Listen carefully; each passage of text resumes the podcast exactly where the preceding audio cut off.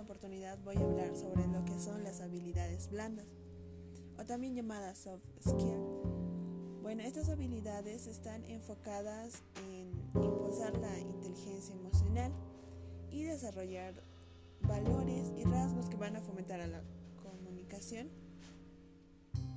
y van a permitir desempeñar el trabajo de una manera más efectiva en cada organización. Bueno, tomando en esto, vamos a dar ejemplos de lo que son habilidades blandas que creo cuento yo. El primero sería la empatía, que es el ponerte en el lugar de los demás y tener solidaridad respecto a esto. El segundo es la sociabilidad. Es, tener la capacidad de relacionarte con cualquier persona dentro del trabajo o fuera de este. El tercer, la tercera habilidad es saber escuchar.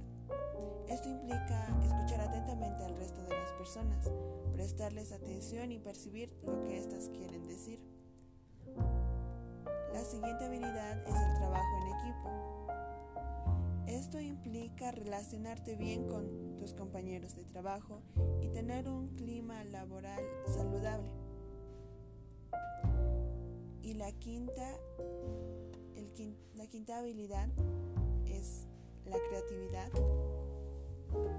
Es proponer muchas ideas, sin importar si estas van a llegar a buen puerto o o simplemente quedarse en el silencio.